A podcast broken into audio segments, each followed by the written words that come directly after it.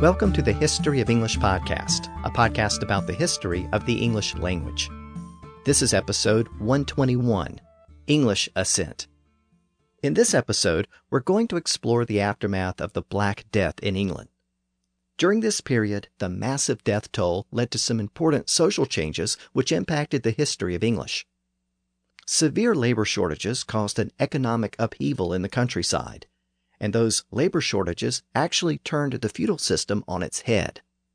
Farm labor was suddenly in high demand, and the peasants were able to command generous wages. Along the way, power shifted from the lords to the peasants, and a new middle class emerged in the countryside to join the urban middle class in the towns and cities. As we'll see, these developments gave the English language a boost and it culminated with a proclamation making English the official language of England. So this time, we'll explore the ascendancy of English and the ascendancy of the English speaking classes. But before we begin, let me remind you that the website for the podcast is historyofenglishpodcast.com, and you can sign up to support the podcast and get bonus episodes and transcripts at patreon.com slash historyofenglish. Now, this time, I want to look at the period immediately following the Black Death in England. In the decade or so that followed the plague, the old social and economic order started to break down. That old system was the feudal system imposed by the Normans about three centuries earlier. Now, that system is usually analyzed in terms of its economic and legal and social structure. But as we know, there was also a linguistic aspect to that system specifically the forced introduction of Norman French as the official language of the royal court and the nobility. So the English government conducted its business and preserved its records in French and Latin, not English. And that was because the nobles considered French to be a superior language to English. But that entire system started to break down after the Black Death. And the decline of that system also led to the decline of French and the rise of English. The effects of the Black Death reached every corner of England and every town and city. But some of the most important changes were taking place in the countryside, where the vast majority of the population lived. Out in the country, the status of the peasants was changing. Despite the hardships wrought by the plague, many of the surviving peasants actually experienced an overall improvement in their economic situation the laboring classes were starting to make a little money and acquire some wealth, and much of that improvement came at the expense of the landed nobility. Immediately prior to the Black Death, about 90% of the wealth of England lay in land. About 70% of that land was held by the nobility and the church. Most of the rest was held by a wealthy middle class that was becoming known as the gentry, which was a brand new loanword from French in the mid 1300s. Now, generally speaking, the gentry were wealthy landholders, but they weren't technically nobles. They didn't have titles like duke or earl or baron. They were actually commoners, and they represented the upper middle class of rural England. Below the nobility and the gentry were the peasants, which included the vast majority of the population in the countryside. They were mostly people from Anglo Saxon stock, they represented the traditional English speaking class, and most of them held small family plots in exchange for steep rents and labor services that had to be provided to the local lord. So they were tied to that small plot of land. And not just as a practical matter. In most cases, they were legally bound to that land, unable to leave without the consent of the local lord. I explained the role of peasants in the feudal system way back in episode 70. In that episode, I explained how the Norman conquest led to the introduction of the feudal system. Under that system, the king owned all the land in the country, and everyone else held land from him. The kings gave most of the land to a small group of barons who held the land as vassals of the king. They in turn distributed large portions of their land to their vassals, and those vassals distributed their holdings to the people beneath them Along the way, each holder agreed to pay rents and fees and provide certain services to the person above him or her. And that created long chains of lord vassal relationships. At the very top was the king, And often, at the very bottom, was a peasant who held a small piece of land consisting of a few acres. And as I noted way back in episode 70, there were two kinds of peasants free peasants and unfree peasants. By far, most peasants were unfree. Now, there were several basic differences between free and unfree peasants. Unfree peasants were usually forced to work for their lord. They provided labor with little or no payment. When payment was made, it was often made in grains or commodities rather than actual money. Some did earn money through side work or the sale of excess crops, but that money usually went to the lord to pay the rents and fees associated with the small landholding. So those unfree peasants had a heavy burden and they had no right to leave or transfer their property without the Lord's consent.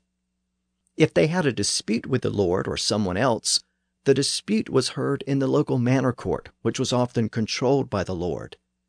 So the life of an unfree peasant often resembled that of a slave. Their entire existence was largely controlled by the Lord from whom they held their property. By contrast, free peasants were in a much better position. They usually paid rents and fees to their lord, but they didn't have to provide labor services, at least not to the extent of the unfree peasants. So free peasants were more like modern tenants in that their relationship to the landlord was mostly financial. Free peasants also had more freedom to sell and transfer their lands to someone else. And if there was a dispute, they could have their case heard in the local shire court or royal court, which wasn't controlled by the lord so it was much better to be recognized as a free peasant, even though they were relatively few in number. Now, this is all very neat and simple in theory, but the reality was anything but neat and simple. It wasn't always clear if a peasant's holdings were classified as free or unfree. Over time, some free peasants purchased or acquired lands that were technically unfree, and there were even cases where unfree peasants acquired lands that were classified as free. Over time, lands were divided among vassals with little or no documentation. Heirs inherited and further subdivided holdings. Some died or defaulted, and it wasn't always clear if the property rights passed on to an heir or reverted back to the lord. A lord might distribute lands to a vassal with one set of conditions, and that vassal would turn around and distribute the lands to someone else with a different set of conditions. After a couple of centuries of Norman rule, these landholdings were an absolute mess. There were so many links in those long chains of property holdings that barons and prominent lords had effectively lost control of much of their estates. They didn't really know the tenants on the ground who held their land, and they didn't know the conditions under which that land was being held. That meant that they had a tough time collecting fees and rents and services from their vassals because these relationships had become so messy and difficult to enforce.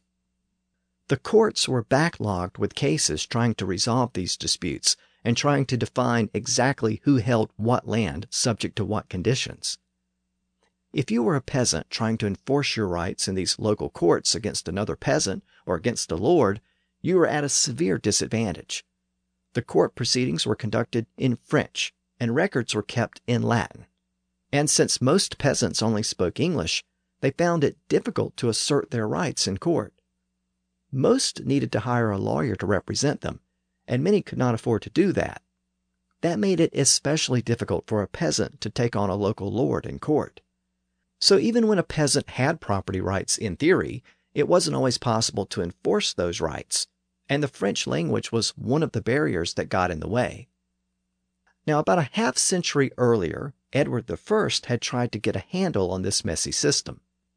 He was the king known as Longshanks, and back in episode 111, I discussed how he implemented a lot of legal reforms during his reign. In fact, the word statute dates from that period. And one of the many statutes passed during that time was a law that was intended to clarify the way land was to be held and transferred. The statute was adopted in the year 1290, and it was written in Latin. It's commonly known today by the first two Latin words in the statute quia emptores. Now, you may think this was some obscure medieval law, but if you've ever had the fortune or misfortune of attending law school, that term quia emptores will probably ring a few bells because it's one of the statutes that laid the foundation of modern property law throughout much of the English speaking world.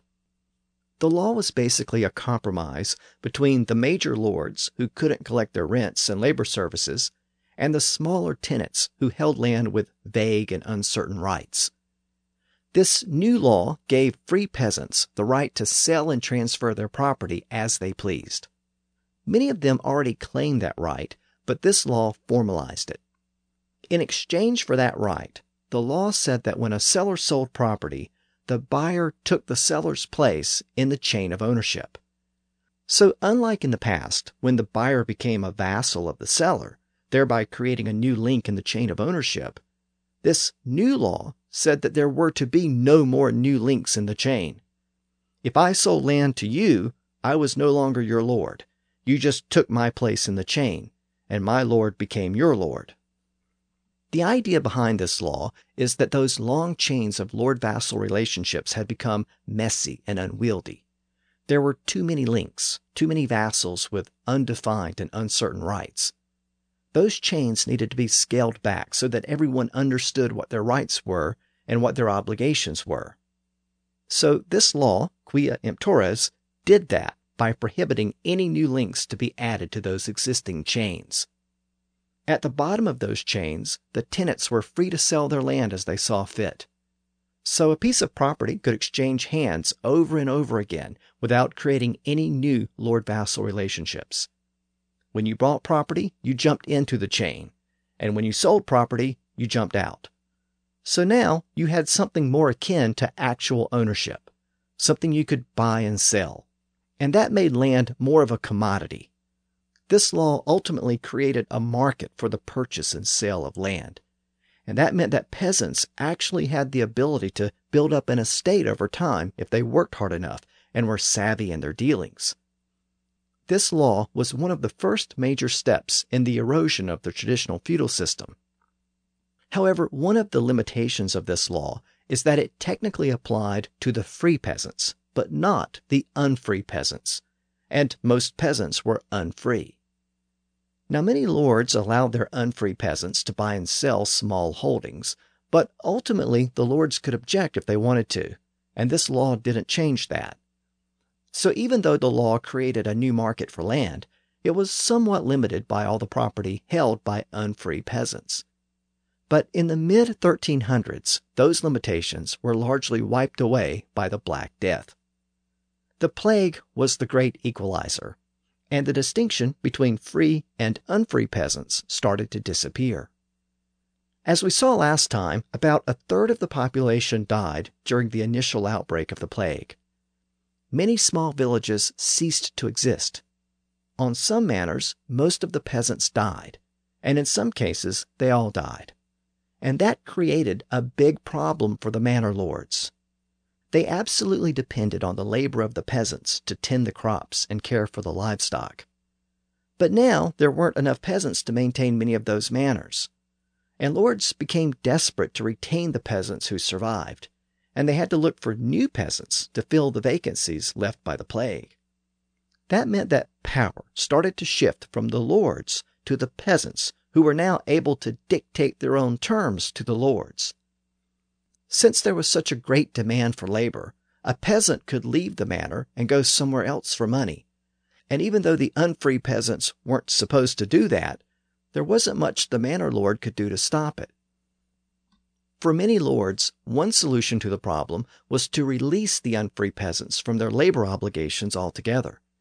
In other words, they could convert unfree peasants into free peasants.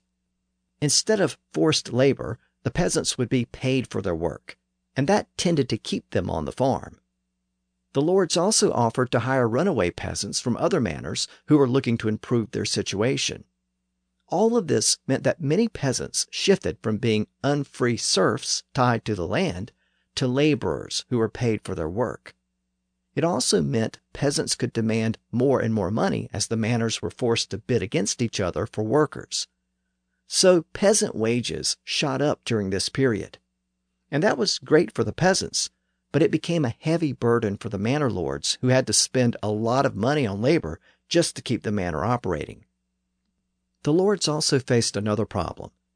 The price of the food and other crops produced on the manors started to go down. After the plague, so many people had died that there simply wasn't much demand for all that food. Lords had a tough time selling their commodities, so the prices went down. At the same time they were having to pay more and more for labor, they were receiving less and less for their products, so they were being squeezed from both sides. Faced with that dilemma, they were lucky to break even. And that led many lords to look at other alternatives. For many, it was better to let the peasants assume the risk. So many lords started to sell or lease their lands to peasants who now had some extra spending money. And that allowed those peasants to become independent farmers in their own right. And it hastened the demise of the old manor system. Now, I'm painting with broad strokes here, but the bottom line is that the old era of serfs and unfree peasants gave way to a more modern era of small independent farmers. It didn't happen overnight, but the process was set in motion by the Black Death. Many of those peasants took advantage of these opportunities in the late 1300s, but some were more successful than others. Through hard work and financial savvy, some peasants acquired sizable estates. These were the peasants who became known as yeomen. Yeomen were free peasants who worked their way up the social and economic ladder by purchasing and leasing lands from other peasants or from manor lords. They were part of a new rural middle class, and their holdings started to grow by leaps and bounds. In many respects, the growth of the yeoman class in the countryside mirrored the growth of the craftsmen and laborers in the towns, which we've explored in prior episodes.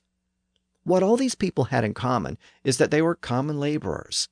They weren't nobles or gentry. They didn't live off their wealth or the work of others. They worked for themselves, and they accumulated a bit of personal wealth along the way. They had a degree of freedom that the poorest peasants didn't have. They also came from the traditional English speaking classes and they took advantage of the opportunities afforded by the collapse of the old economic system that had held them back for three centuries. Again, this growing class of small independent farmers were called yeomen. That word appeared for the first time in English documents around this same period. It's first recorded in a document from the year 1345, about three years before the Black Death but it was originally used to refer to a servant in a noble household. By the end of the century, it had come to refer to these rural peasants who had accumulated a significant estate through hard work. And that helps to explain modern English terms like yeoman's service and yeoman's work. If you do yeoman's work to achieve some goal, it means that you put in hard work and valuable labor and it refers back to these hard-working peasants who accumulated a degree of wealth and power in the aftermath of the Black Death. Now, I should note that the ultimate origin of the word yeoman is uncertain. The most popular theory is that it's derived from an early rendering of the phrase young man. And there's a certain logic to that theory because many of those early yeomen were, in fact, young men they were the ones who were more likely to be healthy and energetic enough to do the work required to become a yeoman. But again, the ultimate origin of the word is obscure. I noted that many yeomen acquired their estates through hard work and financial savvy, but for others it was a much easier process. Before the Black Death, there tended to be lots of surviving children, so when a parent died, the property tended to be divided among them in some manner. But now many families lacked heirs to inherit the property and tend to the farm. This meant that more distant relatives could now claim the property when someone died. So an eager peasant who wanted to add more land to his holdings might try to claim the lands of deceased relatives, like siblings and aunts and uncles, and even in laws. So rather than estates being divided over time, now they were sometimes aggregated and joined together due to a general lack of heirs. And this was another way for a yeoman to accumulate a sizable estate. According to some estimates, the average peasant holding doubled in size after the plague, from around 12 acres beforehand to around 24 acres afterwards. This was partly due to the combination or aggregation of land. In fact, words like aggregate and congregate appeared in English documents for the first time over the next few decades. They were both borrowed directly from Latin, and they both have a fundamental connection to peasants. They both share the same Latin root, grex, which meant a flock or herd. The original root sense of aggregate or congregate in Latin was to bring together a flock of sheep or other animals. Segregate has the same root, and it originally referred to the process of separating or dividing a flock. This Latin root was derived from an even older Indo European root, which meant to gather. It also passed into Greek, where it produced the word agora, meaning a group or collection. Agoraphobia has the same root, and you may know that it refers to a phobia or fear of crowds. Old English also had that root. You might remember that under Grimm's law, the Indo European G sound became a K sound in the Germanic languages and that produced the Old English word cram, meaning to force together. So cram, aggregate, and congregate are all cognate, having evolved from the same Indo European root word. And in the same way that Roman peasants aggregated or congregated their sheep, English peasants in the later half of the 1300s aggregated or congregated landholdings. In fact, this situation contributed to the creation of another modern English word, the word pedigree. As I noted earlier, claims involving rights to lands clogged the English courts in the 1300s. Many heirs claimed property based on inherited rights from a distant relative. This was true for nobles as well as peasants. Now, records were not always maintained very well in manor courts. So some scholars offered their services as genealogists to help trace a person's ancestry, which might help to prove a right of inheritance. As they identified relatives, they would usually put together diagrams which were basically family trees.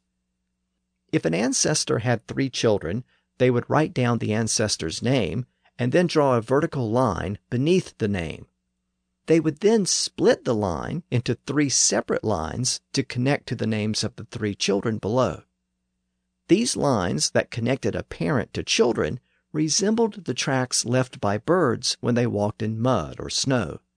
So they became known as crane's feet, or in the French language used by the courts, pied de grue, literally foot of a crane.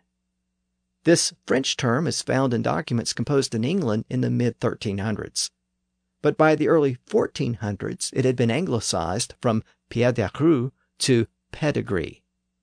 Again, the word originally referred to these markings that showed lines of descent on a family tree or diagram. Over time, it came to refer to the entire diagram, and later it became a general term for a person's ancestry or lineage. So, if a peasant could establish his pedigree, he might be able to enforce his claims to a disputed piece of property, thereby increasing his estate and wealth. But as I noted earlier, any legal proceeding to enforce those claims was bound to be conducted in French, which was a language that most peasants couldn't speak. Upwardly mobile peasants didn't just face obstacles in the courts, they also faced obstacles in Parliament. French was also the official language of Parliament, but the peasants' problem with Parliament wasn't so much the language that was used as much as the people who sat in Parliament and made the laws. In prior episodes, we've seen that Parliament now regularly included commoners as well as nobles. And since the 1330s, the commoners had been meeting separately from the nobles. That was the beginning of the separate House of Commons. But the commons didn't really represent the peasant class. They came from the gentry and the knightly class. And together with the nobles, they were the ones having to pay the peasants those steep wages for work that used to be done for little or no payment at all. So, in the final year of the Black Death, 1351, Parliament adopted a new law called the Statute of Laborers. It said that people could only demand wages at the rates that existed four years earlier, prior to the Black Death. The law didn't just attempt to freeze the wage rates, it actually sought to roll them back to the period before the plague. It was clearly designed to protect the upper classes, but it didn't work. At the end of the day, if you were a landholder and desperately needed a peasant's labor, it was easier to just pay him what he wanted. You could always refuse to hire him and turn him over to the authorities, but that didn't help you plow the fields or harvest the crops. So peasant wages remained high even with this new law in place. The law is important, though, because it shows that the gentry were trying to use their political power to maintain the status quo.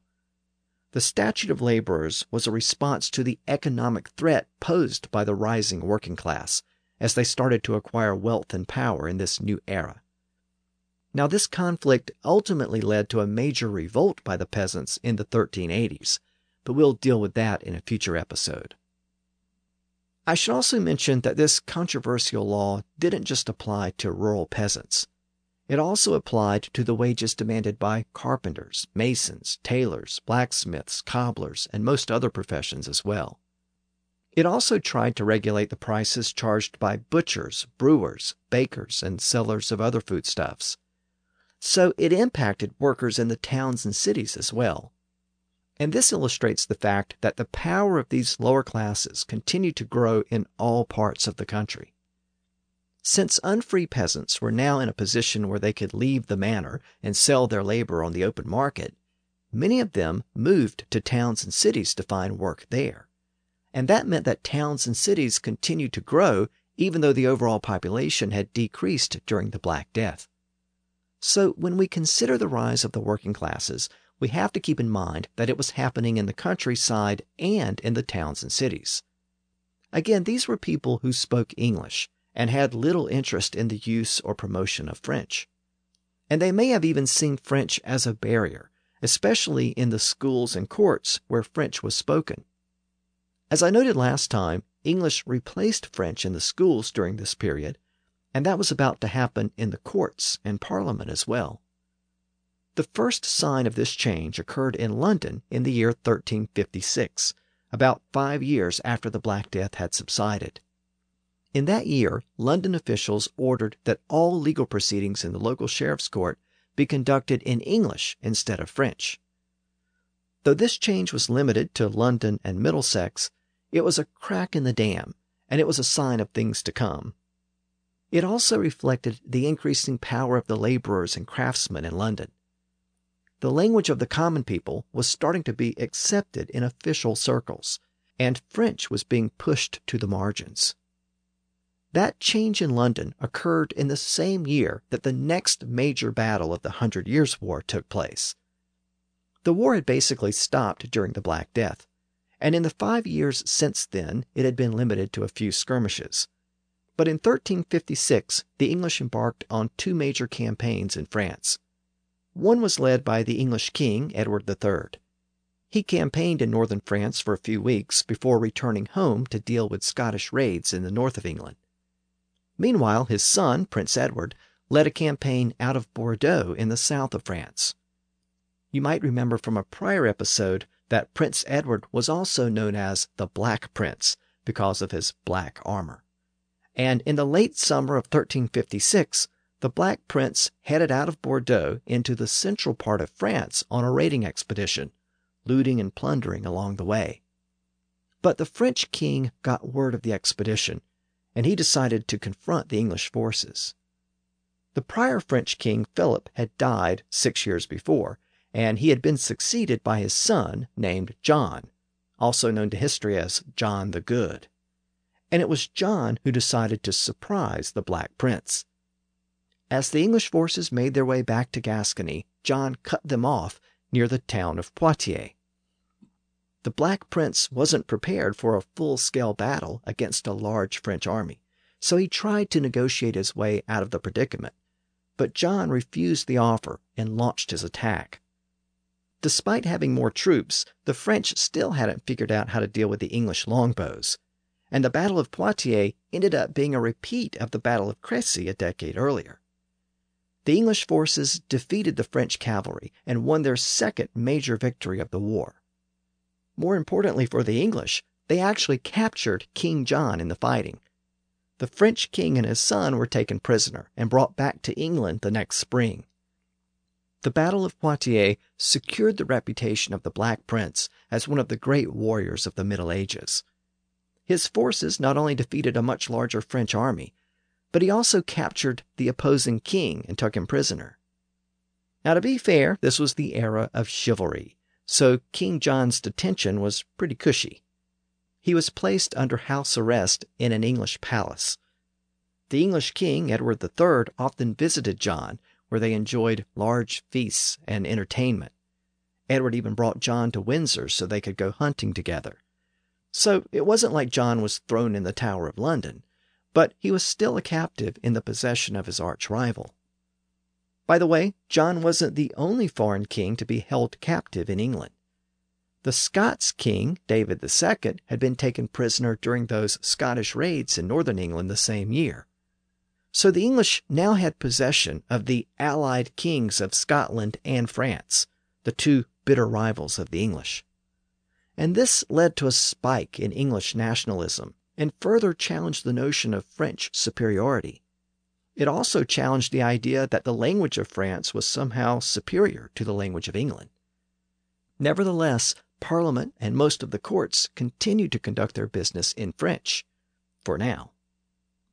In the same year that the French king arrived in England as a prisoner, we also get another piece of evidence to show that the children of commoners had opportunities to move up in society and improve their standing. Under the right circumstances, they could even secure employment in a royal household. In that same year, 1357, the young son of a London wine merchant was able to find employment in the household of the king's son and daughter in law. The second son of Edward III was named Lionel, and he was married to a woman named Elizabeth de Burgh. They maintained their own household, and in the spring of 1357, records show that Elizabeth ordered a special suit of clothes for one of her young pages. The surviving ledgers show the purchase, as well as the name of the page who received the clothing. His name was Geoffrey Chaucer. And this is the first reference we have to the man who would become the most well known poet of Middle English. He was a teenager at the time, and it isn't clear how the son of a wine merchant found his way into that position. Presumably, his father had some personal business connections. But whatever the circumstances, Chaucer took advantage of the new opportunities available to the rising middle class of England. Two years later, Lionel joined his father and his brothers for another military campaign in France, and Chaucer is recorded as a soldier in Lionel's retinue during that campaign. Edward III had launched what he thought would be the final campaign to secure the French crown for himself. Up to this point, everything had gone his way, so it was probably a reasonable expectation at the time. The English forces crossed the Channel and gathered at the port of Calais, which had been captured by the English over a decade earlier. Edward had amassed one of the largest English armies ever assembled for a foreign invasion. Every available young man between the ages of 20 and 23 had been drafted. Once in northern France, the English army was divided into three divisions. One of the divisions was led by Edward's son, the Black Prince. He was accompanied by his younger brother Lionel, who included among his soldiers one Geoffrey Chaucer. The Black Prince was also accompanied by his two other younger brothers, John of Gaunt and Edmund of Langley. And I mention them here because John of Gaunt later became the Duke of Lancaster, and Edmund became the Duke of York. And it's these two young brothers that ultimately gave us the two distinct houses of Lancaster and York whose descendants would battle for the English crown during the Wars of the Roses. But that's a story for later. For now, these two patriarchs were fighting alongside their older brothers in France.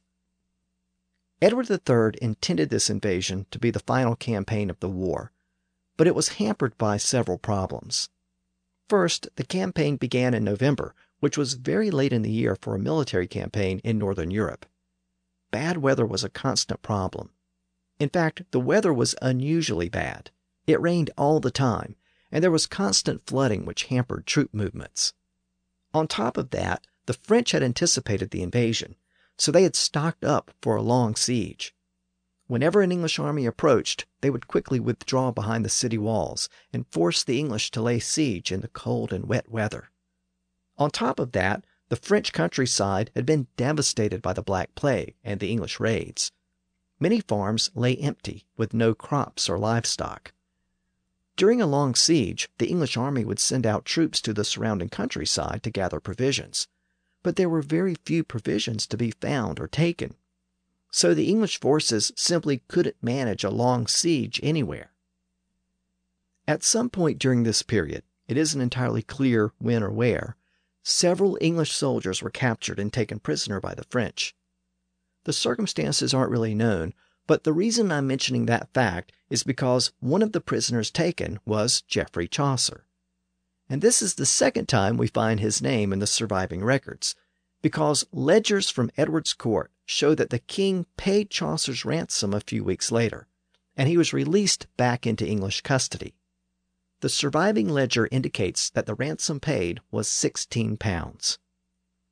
As I noted, it isn't clear how or why Chaucer was taken captive. It's possible that he was captured while looking for food and supplies in the countryside. It was also common during this period for English scouts to try to lure the French soldiers out from behind their walls. Sometimes they got too close and were captured. So that's another possibility, but no one knows for sure. All that's known is that Chaucer was later released upon that payment of 16 pounds. The records also list him as a valetus, which is a Latin term that basically meant a yeoman in English. I mentioned earlier that the word yeoman originally meant a servant in the royal household, and later came to refer to a small farmer who owned his own farmland. And the typical ransom payment for a royal servant was sixteen pounds, the amount paid for Chaucer's release. We also know that Chaucer had been a page in the household of the king's son, Lionel, so all of that suggests that Chaucer was considered a royal servant at this time. A few years later, when Chaucer wrote the Canterbury Tales, he wrote about the hardships of war, and we can't help but assume that his experiences in captivity shaped his view. He later wrote, is full many a man that crieth where, where, that wot full little what where amounteth. In modern English it reads, there are many men that eagerly cry out, War, war, but know very little of what war amounts to. The hardships of war weren't just limited to Chaucer. As the months passed and the French campaign continued, King Edward couldn't manage to secure a victory. The French remained barricaded behind their walls, while Edward's army suffered through rain and snow and dwindling provisions. Edward eventually brought his three divisions together and in early spring he laid siege to Paris. But once again the citizens retreated behind the city walls, and Edward couldn't manage to take the city. After a couple of weeks, Edward withdrew and headed westward toward Brittany, where he had strong allies and where he could refortify his army. But shortly after leaving Paris, his forces were struck by a freak thunderstorm. The storm battered the troops with hail and lightning. It was reported that many men died during the storm, some while sitting in their saddles on top of their horses. This storm occurred on the day after Easter, Monday, April 14th of the year 1360. English chroniclers started to refer to this event as Black Monday, and this is widely believed to be the origin of the phrase Black Monday in English. A chronicle composed in English in the early 1400s known as the Chronicle of London, included the following entry for the year 1360. In modern English, it reads In this same year, the 14th day of April, and the morning after Easter Day, King Edward, with his host, lay before the city of Paris, which was a foul, dark day of mist and of hail, and so bitter cold that sitting on horseback men died. Wherefore unto this day it is called Black Monday, and will be so called for a long time hereafter. Now the same passage in the original Middle English. In this same year, the fourteenth day of April, on the morrow after Easter Day, King Edward with his host lay before the city of Paris, the which was a full dark day of mist and of hail, and so bitter cold that sitting on horseback may indeed. Wherefore unto this day it is called Black Monday, and woe be long team hereafter. So the day after Easter became known as Black Monday. The implication was that it was a day of bad luck. In the 1700s, school children started to associate the term with the day after the Easter holiday, when children returned to school, so it came to refer to the first school day or work day after a vacation. It thereby acquired an additional negative sense, as the day when the fun was over and you had to go back to work. But ultimately, the term appears to have its origin in this devastating storm that battered Edward's army in the French countryside in the year 1360. Now, Edward took this storm as a sign of God's wrath, that the war needed to be brought to an end. So he began peace talks with French diplomats. Negotiations took place in the small town of Bretigny, west of Paris. A settlement was soon reached. It was agreed that the French King John would be released from house arrest in England so he could return to France. In exchange, France agreed to pay a ransom of three million gold crowns, which was the equivalent of half a million English pounds. It was a ridiculous sum of money at the time, and it was never fully paid. The settlement also stipulated that the English king would retain control of Calais and the entire region of Aquitaine, not merely as a vassal of the French king, but as outright sovereign. France was to be cut apart, with those regions now becoming independent regions under the control of the English king. In exchange for those concessions, Edward agreed to give up his claim to the French throne. This treaty became known as the Treaty of Bretigny. It took a few months to work out all the details and to prepare the final version of the treaty, and once again Geoffrey Chaucer was called into service. The surviving expense account of Edward's son Lionel shows that Chaucer was now working as a diplomat. Chaucer was paid nine shillings to travel to Calais and then to England carrying papers with specific questions that had come up during the negotiations. He then returned to France to deliver the answers. In a few short years, Chaucer had risen from the son of a London wine merchant to a page in the household of the king's son, to a royal servant, and now to an English diplomat. In this respect, he epitomized the rise of the English laboring class during this period. With the terms of the treaty finalized, the French King John was released from English custody and he returned to France. When John arrived back in France, he set about trying to raise that massive payment of three million gold crowns. He soon decided to strike a new gold coin, which had the same value as the existing livre, but it had a brand new design which featured John on horseback.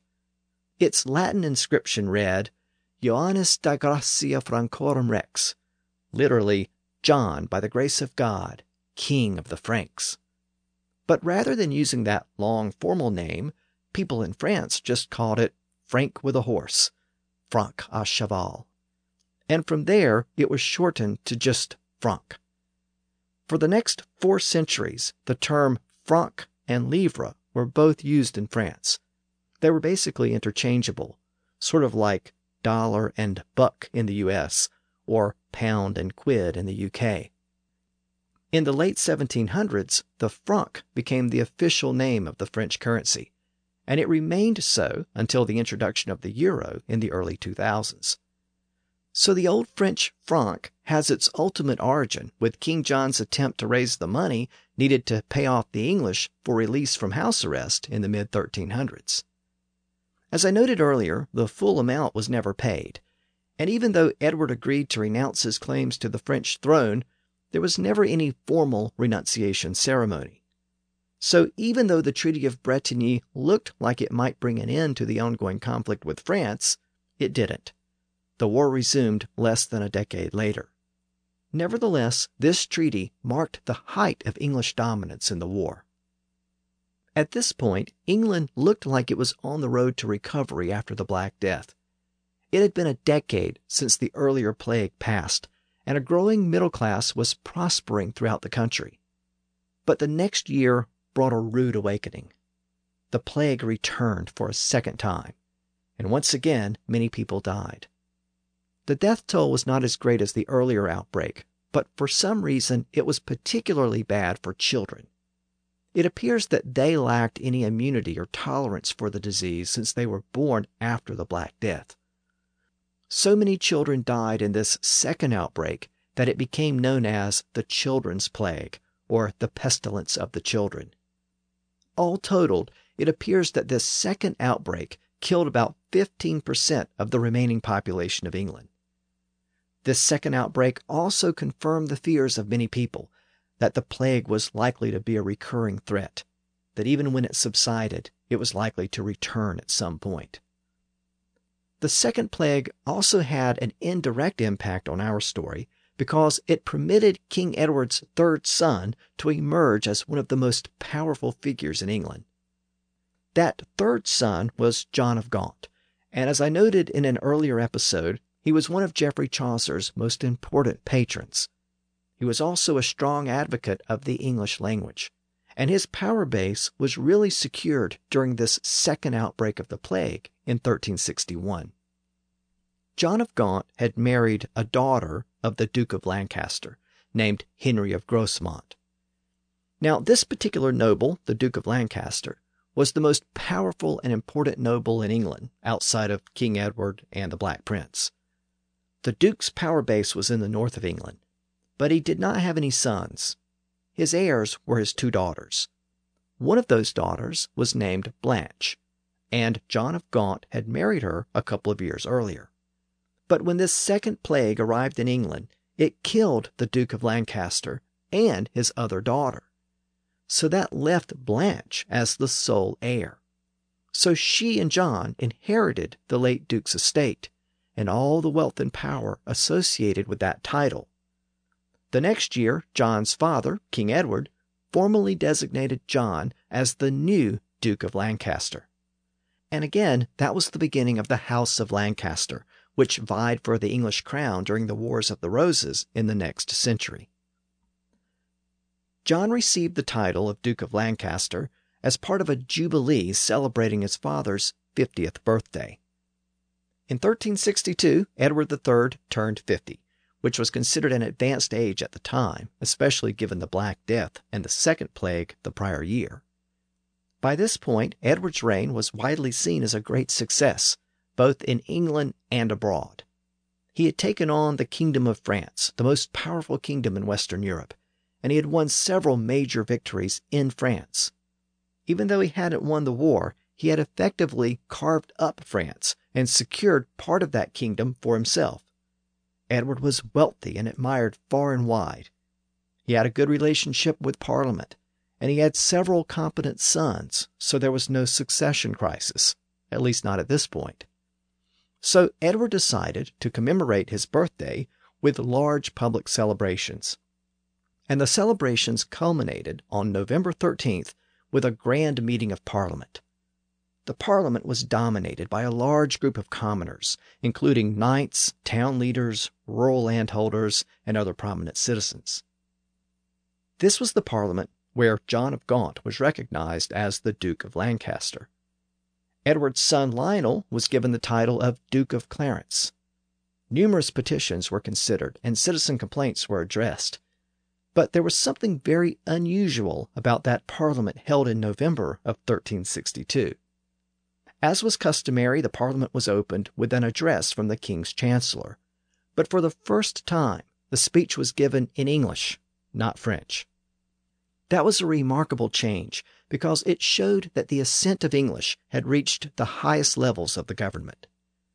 There's no record of the actual comments delivered on that day, but from this point on, English was used in Parliament, thereby giving it an official status within the English government. And the English language wasn't just making inroads in Parliament, it was also making inroads in the courts. One of the items on Parliament's agenda that year was to make English the official language of the courts.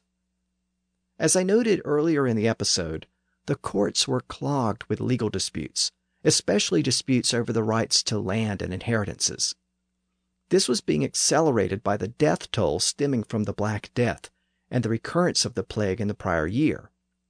Most of those litigants only spoke English, but the legal proceedings were conducted in French. So this required the average person to have a lawyer who spoke French. And it's very likely that people found it difficult to find a lawyer to handle their case. In the last episode, we saw that so many teachers died during the Black Death that younger, less educated teachers had to be brought in to fill the void. And since many of them couldn't speak French, the schools largely abandoned French in favor of English. Well, the courts apparently faced a similar problem. It's very possible that many experienced lawyers died in the two plagues, and the younger lawyers who replaced them didn't speak French or didn't speak it very well. So, for similar reasons, it made sense to switch from French to English in the courtrooms. The law that formally adopted English as the language of the courts was called the Pleading in English Act of 1362, but it's more commonly known as the Statute of Pleading. It specifically said that all pleadings and oral arguments in court were to be made in English. And it's important to remember that Parliament itself was a court, essentially the Supreme Court of the day. So this law also required that Parliament use English as well. Now here's an abridged version of the statute in modern English. Because it is often shown to the king that great mischief has occurred throughout the realm, because the laws of this realm are not commonly known and understood, since they are pleaded and judged in the French language, which is mostly unknown in this realm, so that the people who plead in the king's court and in the courts of others have no knowledge nor understanding of what is said for them or against them by their lawyers and other pleaders.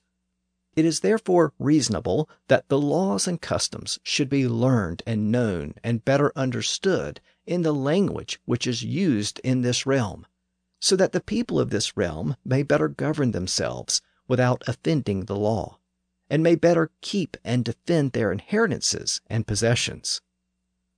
The statute continues The king, desiring the good governance and tranquillity of his people, and to discourage the harms and mischiefs described above, has ordained and established that all pleas which shall be pleaded in his courts, before any of his justices, or in his other places, or before any of his other ministers, or in the courts and places of any other lords within the realm, shall be pleaded, defended, answered, debated, and judged in the English language, and that they be entered and enrolled in Latin.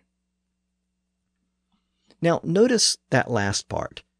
Despite the fact that English was to be spoken in the courts, when it came time to write down the final verdict or judgment on the docket, it was to be written down and preserved in Latin and the surviving court rolls are actually a mixture of English, Latin, and French for the next century or so.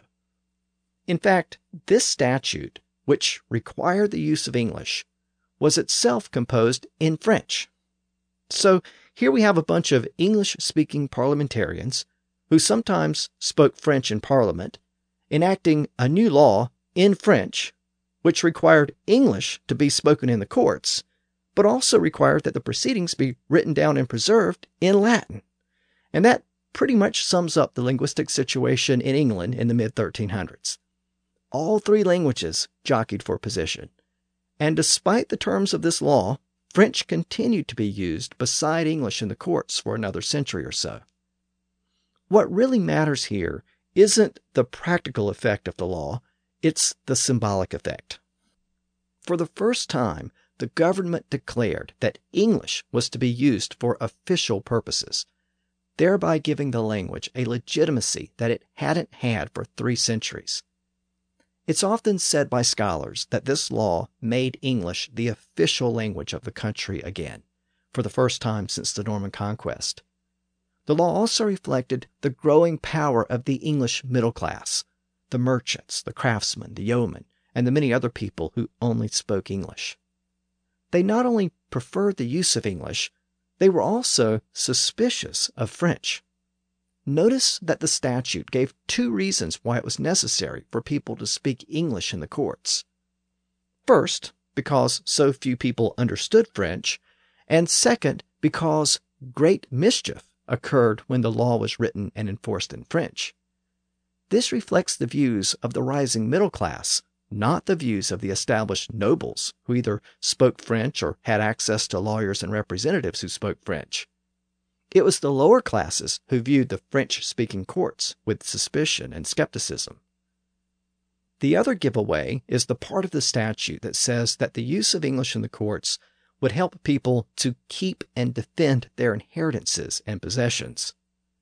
This provision reminds us that this was an era when the courts were clogged with people trying to make their claims to the property of deceased relatives, and they wanted to make sure that their claims were heard in the language they understood.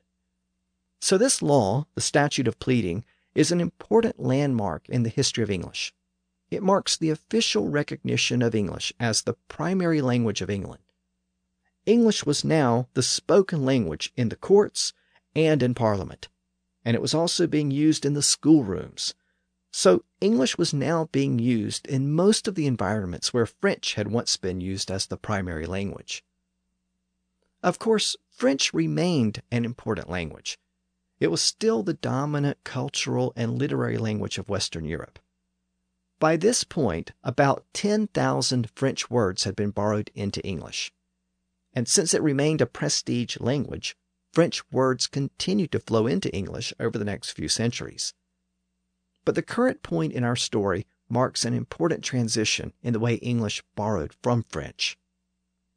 Up to this point, English speakers still borrowed words from the native Anglo Norman dialect that had developed within England after the Norman conquest.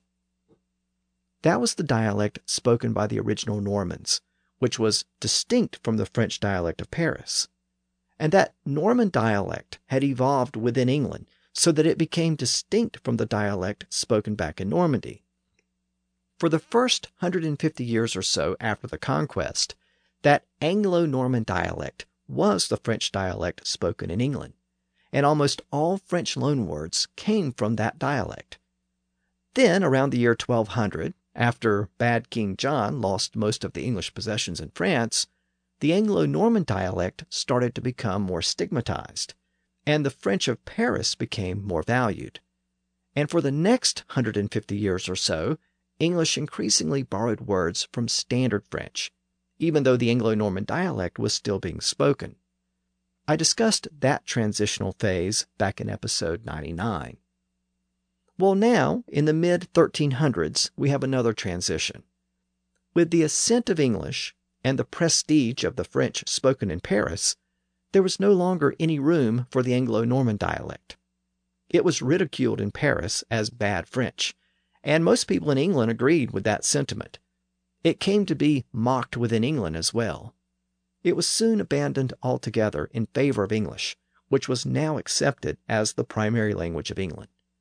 And if people wanted to speak French, they opted to learn the French spoken in Paris, which was the standard literary dialect of French. For most practical purposes, the Anglo Norman dialect died out over the next generation or so.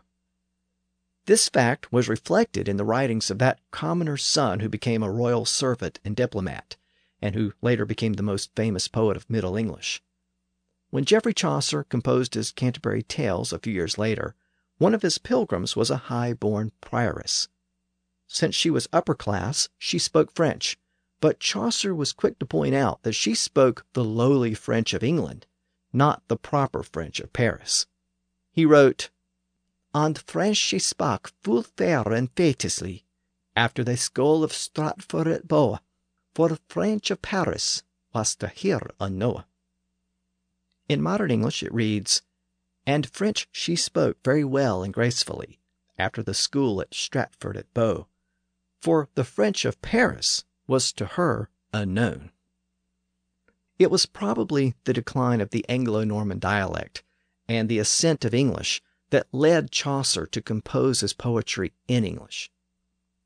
Up until now, most poets preferred to use French, the language of the court, and the language that was read throughout Europe. But Chaucer elected to use English, a language that was only spoken in the British Isles. And he wasn't the only writer to make that choice. most of the greatest works of Middle English literature were composed over the next generation. And that was no coincidence. The people of England were proud of their language again, and they were eager to put it on full display.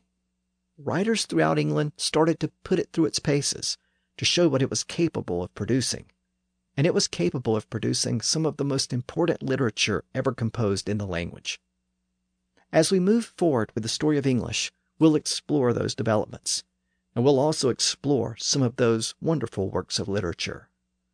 So until next time, thanks for listening to the History of English podcast.